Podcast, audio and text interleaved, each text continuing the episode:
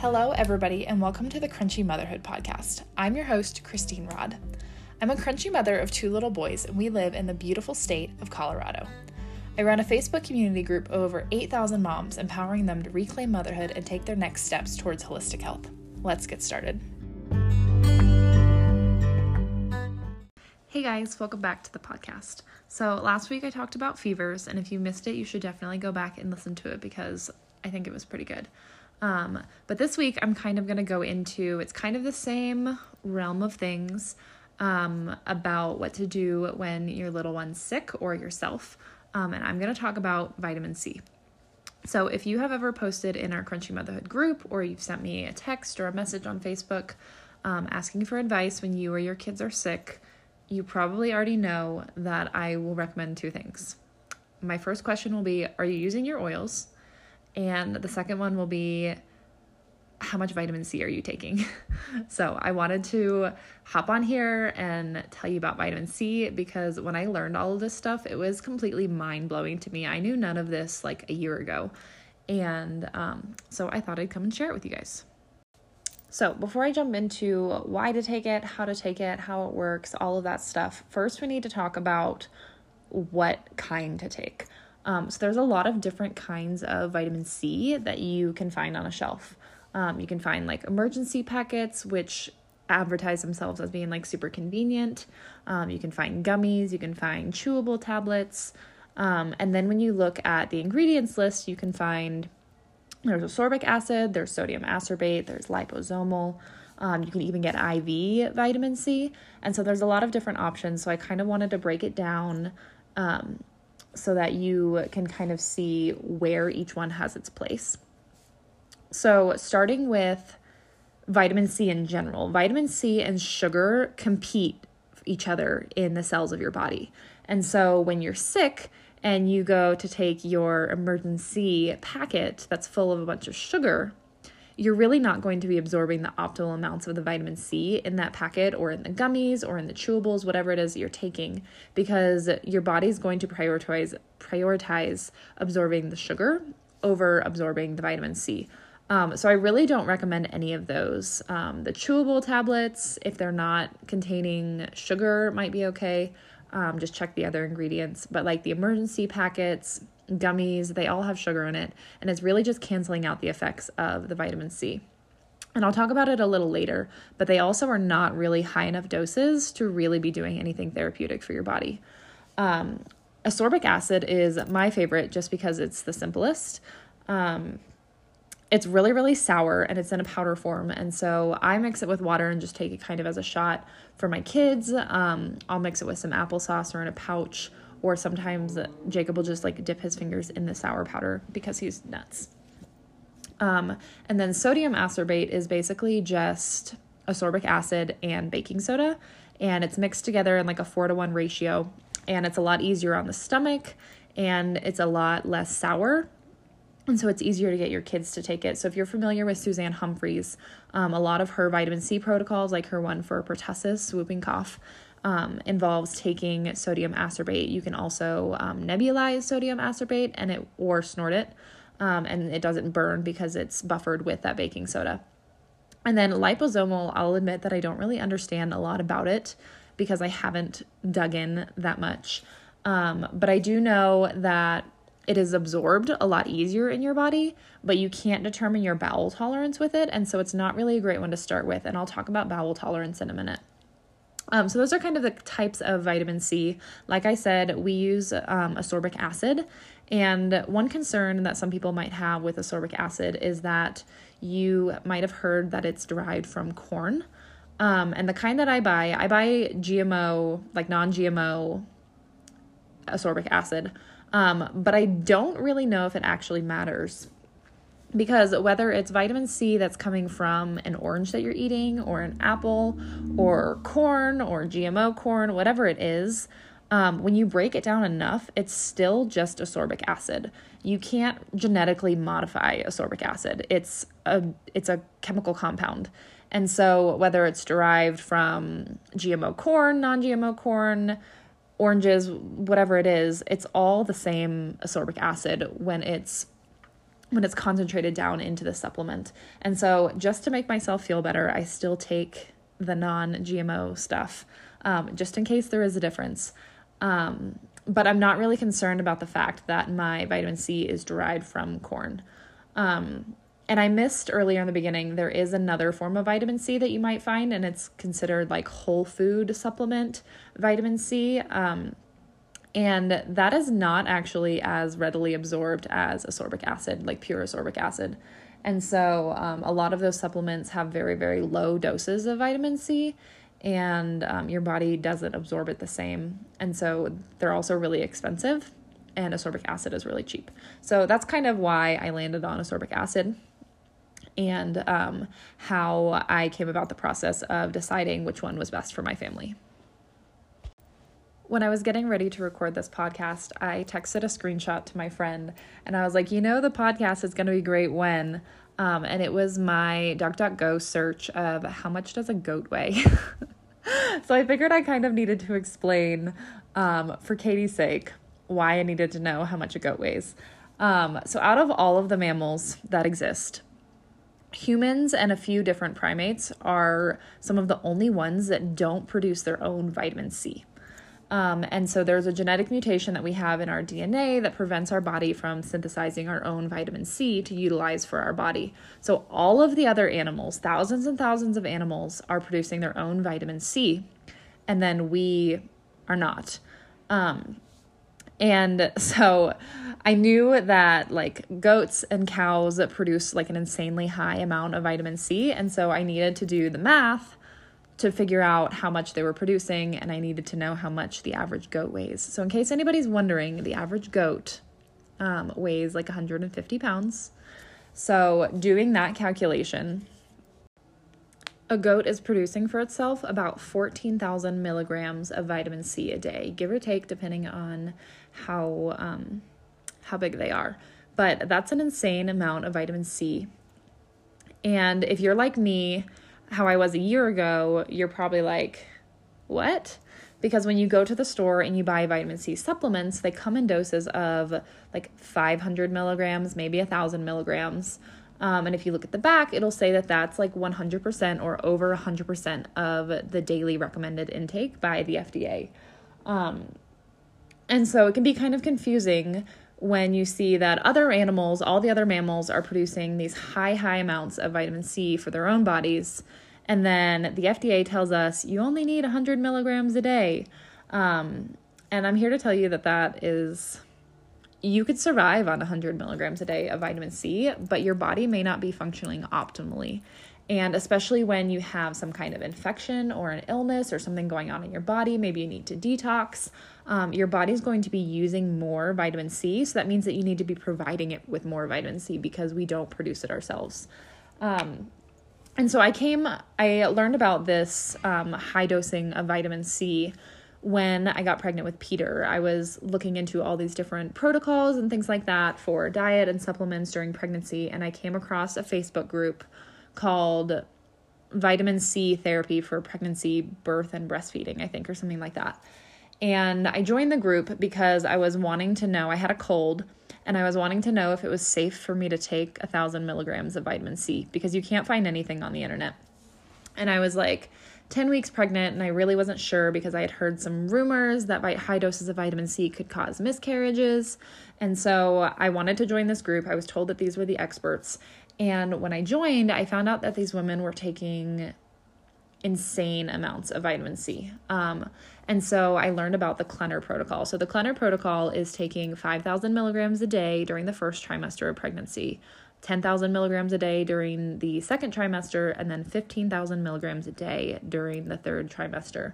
Um, and this supposedly helps the babies grow healthier, um, have more a stronger immune system when they're born, um, they oxygenate their blood better and they come out looking pink and healthy. They have higher APGAR scores.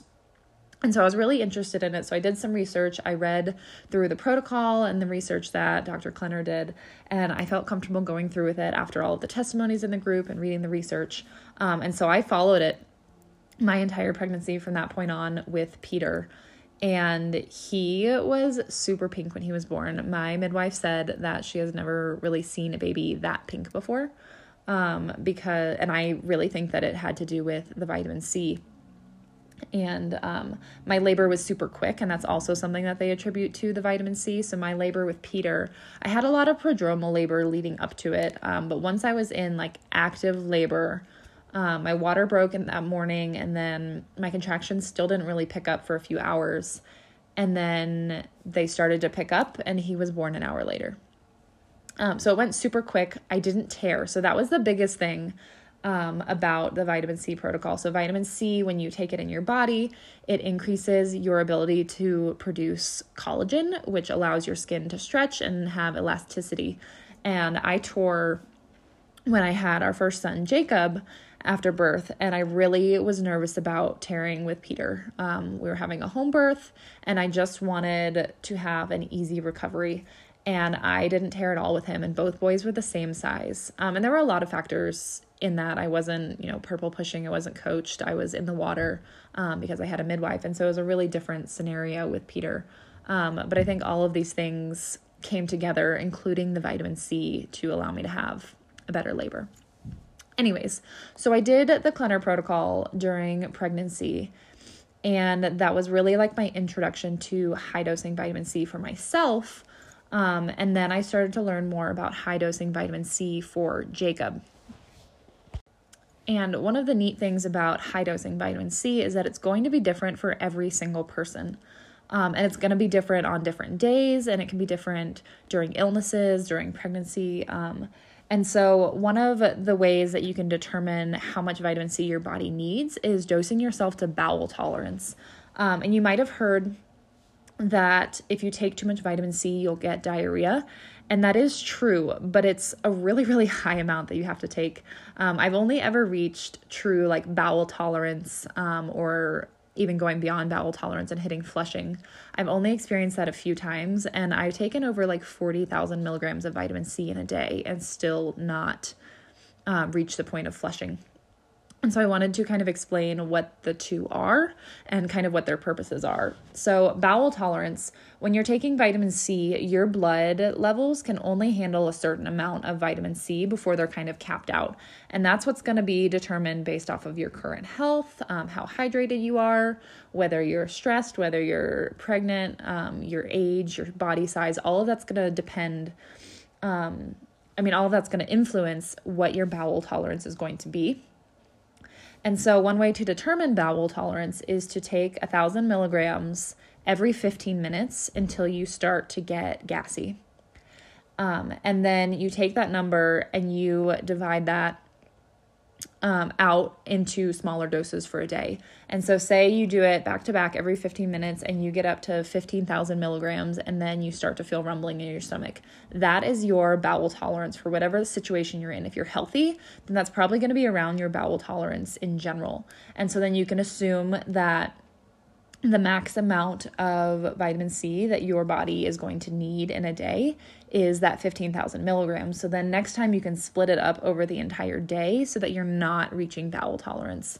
Um, you're not getting gassy, you're not feeling bloated from it, um, but you're still maintaining high levels of vitamin C in your blood so that you um, can boost your immune system. It's also a gentle detox, and so it's constantly working to keep your body functioning at its highest um, when you're keeping your vitamin C levels at their highest. Um, when you go beyond bowel tolerance, that's considered flushing, and that's when you get to diarrhea. And a flush can be beneficial. And so, a lot of the groups recommend flushing like after birth to get rid of any toxins and excess hormones. Um, if you've been super, super sick, you can flush to try and really like flush out everything um, all of the infection or virus or whatever it is. But you don't want to obviously do a prolonged flush because you're going to get dehydrated. Um, you don't want to flush your children because they could get dehydrated. You don't want to do it if you're breastfeeding or if you're pregnant. And so there's certain times that flushing is appropriate. Um, and certain times that you really probably want to try and avoid it. Um, but it doesn't last long. It, it's maybe like, you know, an hour or so of your body flushing, and then you kind of go back to normal because you back off the vitamin C. Anyways, that's a lot of poop talk going on. Um, so that's how you determine what your max vitamin C dose is. And so my mom, her max vitamin C dose is like 4,000 milligrams. Um, but mine, like I said, I've gotten usually I can get up to when I'm healthy and not um, dealing with any kind of illness, I can get up to like 20,000 milligrams a day, split up in smaller doses. Um, and if you're buying your supplements in capsules of 500 or 500 milligrams or 1,000 milligrams, that's going to be a lot of pills to take. And so that's why I use the ascorbic acid powder. And I can just mix in um, a teaspoon of it, which is 4,000 milligrams. I can mix in a teaspoon with some water, chug it down. And then I can just do that a few times a day versus having to take like 20 to 25 pills a day. That just makes me nauseous thinking about so many pills. So, going back to what I was saying about dosing your kids, their maximum dosage or optimal dosage is also going to be dependent on their own bowel tolerance. And so you can do the same. Um, usually with Jacob, when I'm trying to determine it, I don't do it every 15 minutes just because I want to be a little bit more gentle on his body and give him more time to respond. Um, so I'll do it every 30 minutes. And my favorite way to give it to him is just in some applesauce because it's sweet enough to kind of cut the sour taste. Um, in the beginning, he didn't really like it that much. And so I would mix it in like a full pouch or a full bowl of applesauce. But now I can give him a thousand milligrams on a spoonful of applesauce and he takes it like a champ. Um, so you might have to like ease into it with your kids, or you could try starting with the sodium ascorbate. And that has less of a sour taste. Um, and then they might not notice it in their applesauce as much. Um, and so I'll dose him every like 20 or 30 minutes until he starts to get really farty and then I'll stop and I'll back off and then I'll give him just like a thousand milligrams every few days. Um, and there's a few different times that I will dose him like this. So when he's sick, I try and keep him on vitamin C at his bowel tolerance from the time that he wakes up until he goes to bed at night. So we're giving vitamin C every two hours, keeping those levels high in his body so that it can help him detox and help him fight whatever his body is fighting. Um, another reason that I might give him high doses of vitamin C is if he's constipated. Um, so we, I was gonna say we all know, but maybe some of you guys don't know this. Um, stool softeners and laxatives, the body can become dependent on those and actually need them to poop if you use them continuously. And so you really don't want your children to become dependent on a drug to poop. Um, another thing to keep in mind is that if your child is having constipation or not pooping every single day, that is not normal. It's not dangerous, but it's not normal. Normal bowel function is one to like three bowel movements a day. Um, and so there's something going on in their body that you need to find the root cause for. So you need to figure out are they having too much dairy? Do they need more fiber? Are they having some kind of food sensitivities? Um, so getting to the root cause of the constipation is also important. But at the same time, you still have to treat the constipation and you still have to figure out how to help your child. And so, vitamin C is a really great, safe, gentle way to help deal with the constipation while you're working on finding the root cause. Um, and so, I can just give him applesauce and vitamin C, let both of those work. And um, usually by the end of the day, he's pooped and it wasn't painful. He didn't have to strain. And we move on without having any like bathroom trauma from being constipated. Um, I nannied a little boy who had chronic constipation when I was um, a few years ago before I had kids. And it got to the point where even after his constipation was gone, he was still afraid to go to the bathroom because he remembered how painful it was before. And so I knew that I never wanted Jacob to get to that point. And so as soon as I noticed that he hasn't gone in a day, or um, maybe he's straining a little bit when he's going, we jump right on the vitamin C to kind of get ahead of it. And then I look back and kind of evaluate what he's eaten in the past few days um, and start doing some other like gentle detox and some tummy jies and things like that to try and probiotics to try and fix the problem um, while also treating the immediate need. So, our youngest, Peter, he is almost seven months old and he has been getting vitamin C since he was about, I think I started when he was about two weeks old. Um, and I just dip my finger in the powder and swipe it inside his cheek. Um, at first, he really didn't like it because it's sour, but now he doesn't. He doesn't react at all. He just opens his mouth for me, and so he's been getting a dose of vitamin C every single day to try and just help his body gently detox from all of the things that we're exposed to. Even though we live in um, basically like a non, I'd say a non-toxic home. Um, but there's toxins everywhere. There's toxins in our water that might not get filtered out. There's things in the air that come in from outside. Um, there's furniture off gassing, things like that. So our home is as low tox as you could possibly get it to be. Um, but he's still being exposed to things, even in our home, even when we're out in public. And so I still want him to be having vitamin C every day to boost his immune system, but also to help him detox a little bit um, from all of the things that he's exposed to. So he's been getting a dose every day since he was born. And when he's sick, I also increase his dose. And so when he was four or five weeks old, he got a cold and he had a really bad cough and he was really, really snotty. And he would wake up about every hour in the night, just needing to have his nose sucked with the NoseFrida and rinsed out. And we were just all miserable because nobody was sleeping. And so I started taking a pinky and dipping it in the powder and putting it in his cheek every time that I, he woke up to nurse. I'd give him some vitamin C. I'd put on put on some oils, suck out his nose, nurse him, get him back to sleep. And when I started doing that, his coughing stopped. And so I started giving him a little bit more, and then his runny nose stopped. And so that's when I kind of started to realize that I could dose my kids until their symptoms went away. Um, and so I'll do that anytime they get sick. If they have a cold and a runny nose, I'll just keep giving them vitamin C until their nose stops running. Um, and then we'll just continue that.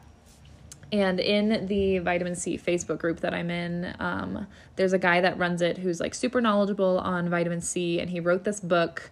Um, and I don't even remember what it's called, but basically, the page that he always points people to in is um, how much vitamin C do you take for a cough? Just keep taking it till you stop coughing. And so that's kind of like my method of dosing my kids with vitamin C is whatever the symptom is, I'm just going to keep giving them vitamin C until it's gone. Um, and I do the same with myself. So a few weeks ago, I had mastitis again um, for the third time. And the first time, I kind of knew what to do. I was still really nervous because I had heard that mastitis could get bad really fast. And so I had gone to urgent care to get antibiotics, but I didn't take them. I was just holding on to them and I was trying a lot of different things. Um, I was doing oils, I was doing vitamin C, I was taking supplements, I was doing TRS and colloidal silver. I was literally taking everything that I knew to take. And I knocked the mastitis, it went away. And so the next time I got it, I tried like cutting down on a few of the things because it was really exhausting trying to keep up with it all and taking all the supplements, not to mention expensive.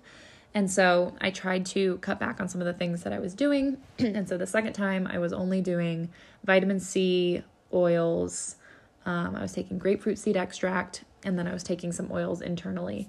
And that time I also beat mastitis within 48 hours naturally. And so this time when I got it, I was like, all right, now that I'm continuing to narrow it down, what really is it that's making the biggest difference? Is it the oils? Is it the grapefruit seed extract? Is it the vitamin C? Um, can we, you know, simplify this a little bit?